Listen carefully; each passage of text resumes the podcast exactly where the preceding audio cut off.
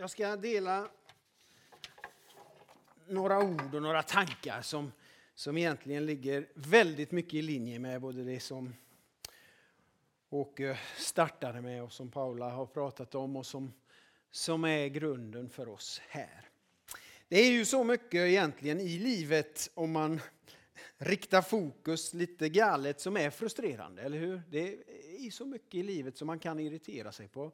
Vet ni när vi skulle vi skulle ju köra upp hit nu och så är vi ju sex. Vi har en, en bil eh, som, som tar sju stycken.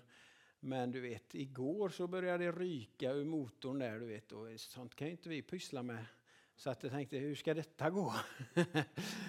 Nej men, det, vi fick ju bara lösa det, så vi fick låna en kompis bil och sa att eh, kan du vara utan bil eh, i Möra? Och det gick ju bra.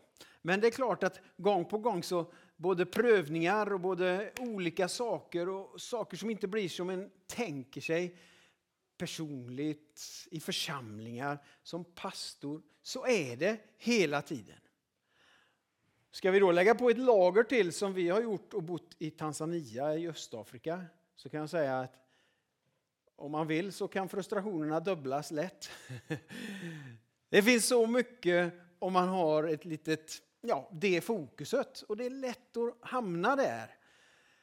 Även där. Alltså jag, jag, kan, jag kommer ihåg när man åkte ner till stan för att lösa ett ärende så kommer man tillbaka hem till Paula och säger att vi har tre nya grejer som vi måste lösa. Det var gång på gång så.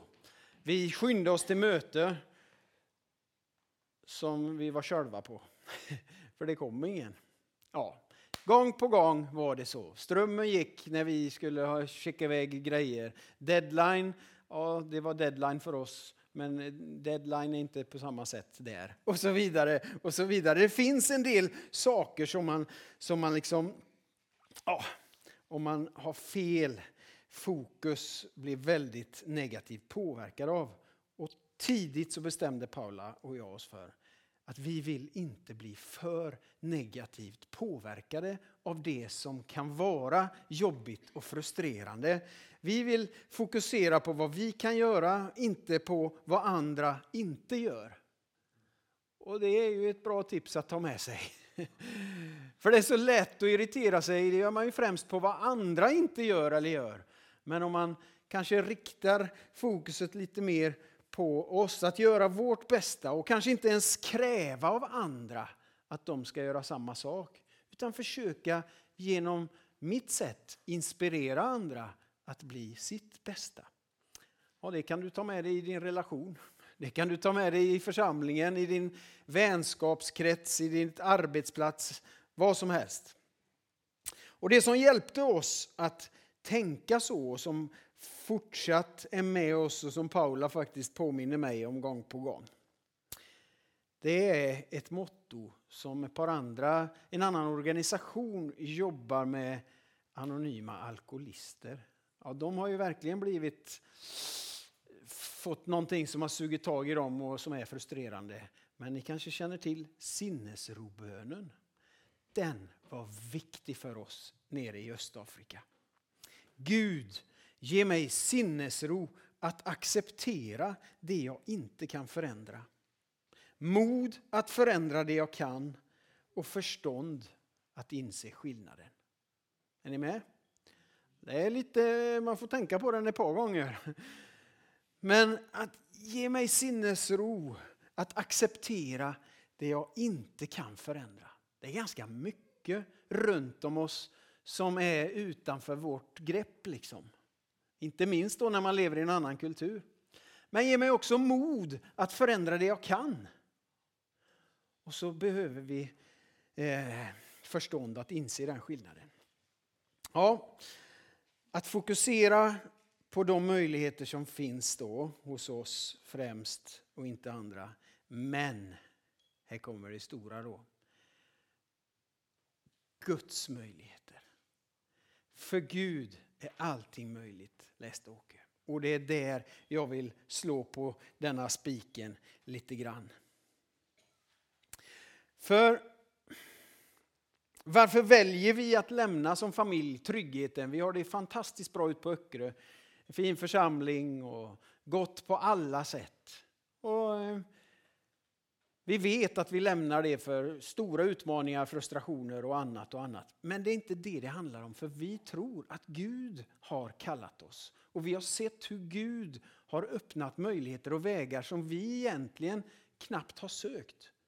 Men Gud har kallat oss, Gud har öppnat möjligheterna och vi vet att Gud kommer att ge styrka och inspiration. Det handlar så mycket mer om Gud än om oss och Guds möjligheter. Och det vill jag säga till er. Det kan kännas tungt, svårt, det kan kännas eh, både tråkigt och det kan kännas eh, frustrerande även i fina Lugnås. Även i denna församling.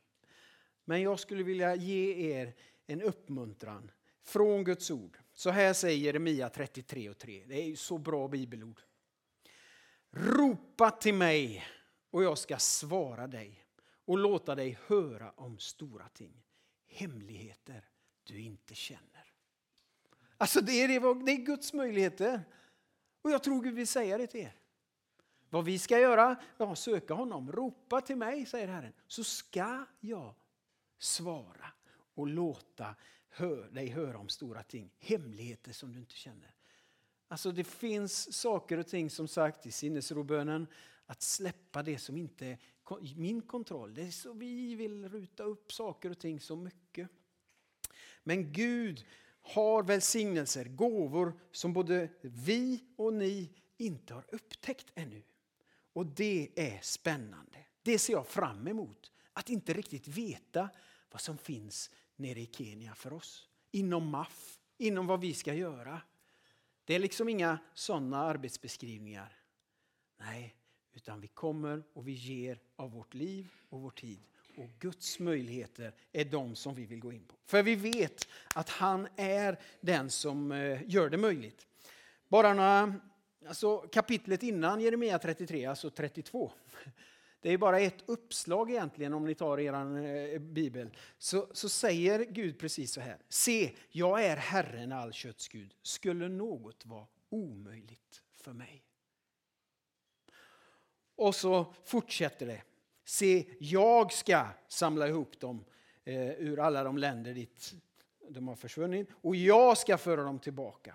Jag ska vara deras Gud. Jag ska ge dem ett och samma hjärtan. Jag ska sluta ett evigt förbund. Jag ska lägga fruktan för mig i deras hjärtan. Jag ska glädja mig över dem och jag ska plantera dem i eh, detta land.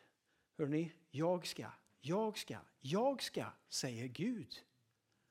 Och sen säger han, så ropa till mig så ska jag visa er hemligheter som ni ännu inte känner.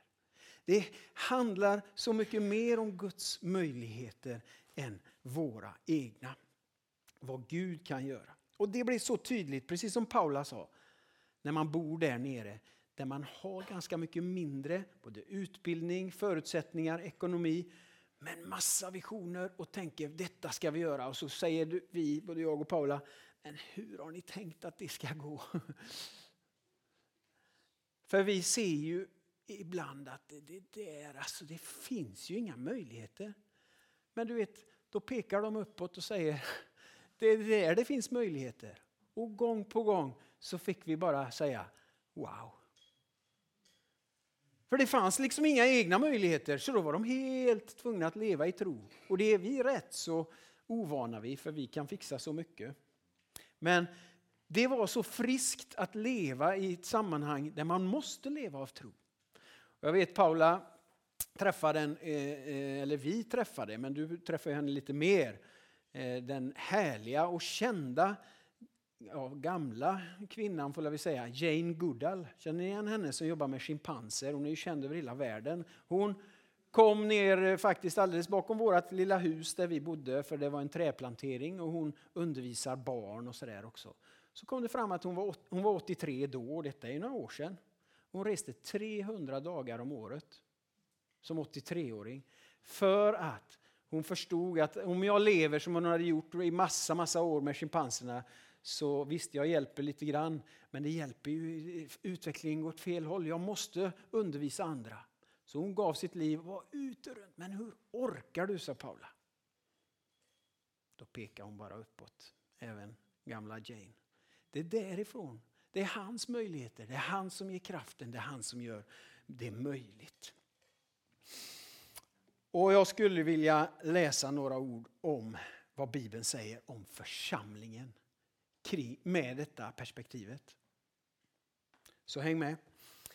Matteus 16 så står det. Och jag säger dig att du är Petrus, klippan, och på den klippan ska jag bygga min kyrka. Och dödsrikets portar ska aldrig få makt över den. Jag ska ge dig nycklarna till himmelriket och allt du binder på jorden ska vara bundet i himlen och allt du löser på jorden ska vara löst i himlen. Alltså det är inte främst din kyrka, utan det vi läser är att Jesus säger, Gud säger, jag ska bygga min kyrka, min församling. Det, det är klart att det är bra att eh, man känner ägandeskap och det är det vi jobbar för. Att, att alla medlemmar i de lokala församlingarna ska känna att ja, men det här är min kyrka. Jag tror ni förstår skillnaden. Men det är ytterst inte din ägodel. Utan det är min kyrka, säger Herren. Första Timoteusbrevet 3 så står det, jag skriver detta i hopp om att snart få komma till dig. Men skulle jag dröja så vet du nu hur man bör uppföra sig i Guds hushåll. Den levande Gudens församling, sanningens pelare och grundval. Hör du, nu blir det mer och mer personligt. Guds hushåll pratar vi om församlingen. Vi ska snart åka hem och käka eh, i, hemma hos någon. Det blir spännande att komma hem till någon. Och ni är välkomna förresten allihopa ut till Öckerö. Vi bor på Baglebovägen 17. Eh, och så går den in där så hänger man av sig och ställer skorna, oftast i alla fall där. Och så, så har vi glas och, och vatten och annat i köket där, soffan står där. Ni vet, vi har gjort i ordning och sett till hur det fungerar i vårt hushåll. Eller Paula har gjort det, jag vet att ni tänkte så allihopa. Men eh, eller hur, det är ganska personligt hemma i ett hushåll. Detta är mitt hushåll, säger Herren. Är ni med? Det är så personligt. Det är Guds. Vi kan fortsätta. I Efesierbrevet 4 så står det så här. Låt oss i kärlek hålla fast vid sanningen och växa i alla avseenden så att vi förenas med honom som är huvudet, Kristus. Han låter hela kroppen fogas samman och hållas ihop genom att alla delarna hjälper och stödjer med just den kraft han ger åt varje särskild del. Då växer hela kroppen till och byggs upp i kärlek. Nu blir det väldigt personligt. Vad är det mest personliga? Jo, det är väl nästan vår kropp. Tänk vad mycket vi fixar till den, skyler den, håller den liksom för oss själva, är noga med den. Lyssna, Gud säger, detta är min kropp. Hänger ni med på hur Gud ser på er som församling? Det är så personligt och viktigt för Gud. Så det handlar så mycket mer om Gud än om dig och mig. Församlingen är Guds. Och om vi liksom får in det, då blir det ju helt annorlunda. Då är det inte mina förutsättningar som gäller i Lugnås eller era. Alltså. Det är ju Guds. Det var ju hans vi läste om, eller hur? Det är inte din och min agenda, vad jag vill, vad vi vill, vad vi tänker som är det viktigaste. Nej, vem var det som styrde i hushållet? Det är ju Gud. Det är ju inte främst då mina möjligheter som styr. Det är Guds möjligheter. Och Vad vi ska göra är att ropa till mig, säger jag, säger Herren, så ska jag visa er hemligheter ni ännu inte känner. Så det är ju det som är liksom tanken med församlingen. Och det, skillnaden är enorm. Se på mig, säger Herren. Utgå från mig, säger Herren, för jag ska bygga min kyrka. Men Gud har också valt att samarbeta med oss. Självklart. Vi läste ju om Petrus där. Och återigen, det är till Petrus han säger det. Jag, i Matteus 16 står det, och jag säger dig att du är Petrus, klippan, och på den klippan ska jag bygga min kyrka. På dig ska jag bygga min kyrka. Så att det är inte det att vi alla bara är sådär, utan tillsammans. Och genom er så ska jag bygga min kyrka, säger Herren. Och jag tycker att det är rätt gött när man landar i det samarbetet. För då hänger det inte först och främst på mig. Men det handlar ändå om mig också. Så att vilja, min tillgänglighet, det är Guds möjlighet. Han behöver ha någon som han kan använda. Det är på dig jag ska bygga min kyrka. Det är på er som är här som Gud och Guds möjligheter för Lugnås kan bli verklighet. Er tillgänglighet och att ni är kyrka, att ni är en öppen kyrka, att ni firar gudstjänst, att ni ger era liv. Det är Guds möjlighet för denna plats. Det är ju superspännande. Som avslutning så vill jag också säga att i det här tänket så lärde jag och Paula oss någonting viktigt när vi jobbade i en annan kultur. Och som vi kommer att göra. Som vi kommer att stångas med. Men det är också i församling, det är också i relationen. Vi kan ta det till alla delar. För det handlar om att gå i takt. Det är så enkelt att gå före. Det är så enkelt att kanske släpa efter. Det är nog enklast att gå före faktiskt. Och liksom inte riktigt synka. Det kände vi ibland när vi inte riktigt förstod kulturen och vi hade begränsad tid och vi ville göra på vårt sätt som vi kan. Och så känner vi, hallå, vi är ensamma i detta. Att backa tillbaka om vi vill bygga någonting som fortsätter. Och vi är så glada över att vårt team som vi var med och tog fram och tränade och bad tillsammans med, de fortsätter att jobba på. Fast vi är i Sverige, fast vi har liksom lämnat över, så fortsätter det. Och jag tror att ganska mycket beror det på att vi försökte i alla fall. Och vi bad Gud om att vi skulle synkas och gå i takt. Med dem, men framförallt med Gud. Så här står det i Galaterbrevet. Vad jag vill säga är detta. Vandra i anden så kommer ni inte göra vad köttet begär. Om vi har liv genom anden, låt oss då även följa anden. Ja, det här fick jag lära mig på missionsskolan när jag gick på 90-talet. Att i grundtexten står det faktiskt marschera i takt med anden. Militäriska termer där man tränas och går precis samtidigt. Det är det Paulus säger. När vi vandrar i anden, så att vi marscherar i takt med Gud själv. Och det är ju ett jobb som är svårt. Men det är så mycket värt om vi kan gå i Guds timing. För om vi gör det tillsammans, över länder, över kulturer, över himmel, över jord, med våra medmänniskor och med vår Gud, det är då vi bygger Guds rike på bästa sätt. Efesierbrevet 2 från The Message säger så här. Gud bygger sig ett hem och alla är vi delar av det bygget, oavsett hur vi hamnade där. Apostlarna och profeterna använde han till grunden. Nu är det er tur. Sten för sten fogar han in er med Kristus Jesus som hörnsten som håller allt samman. Dagligen ser vi denna byggnad ta form. Ett heligt tempel uppfört av Guds händer i vilket vi alla är infogade. Ett tempel som Gud kallar sitt hem.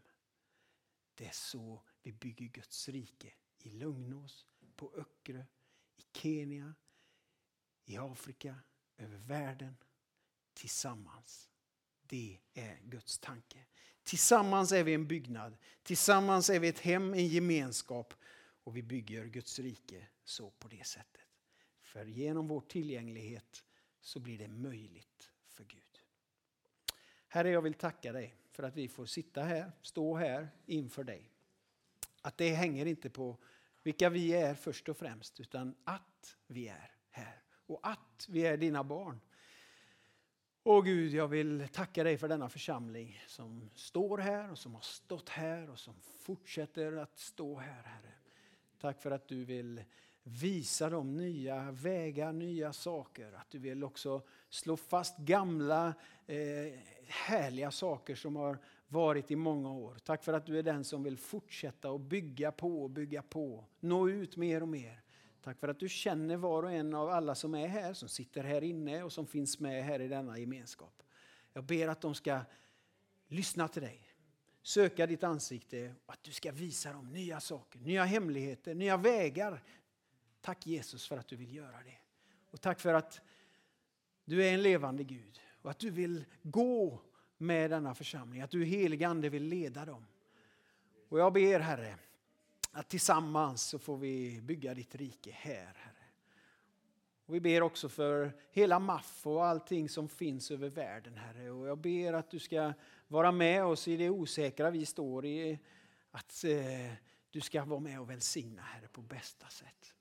Och tack för att vi tillsammans med denna församling får göra dina möjligheter möjliga. Hjälp oss hjälpa. Hjälp oss nå ut till de onådda och de som inte kan bli nådda på något annat sätt, Herre. Och låt eh, vi få göra det tillsammans. I Jesu namn. Amen.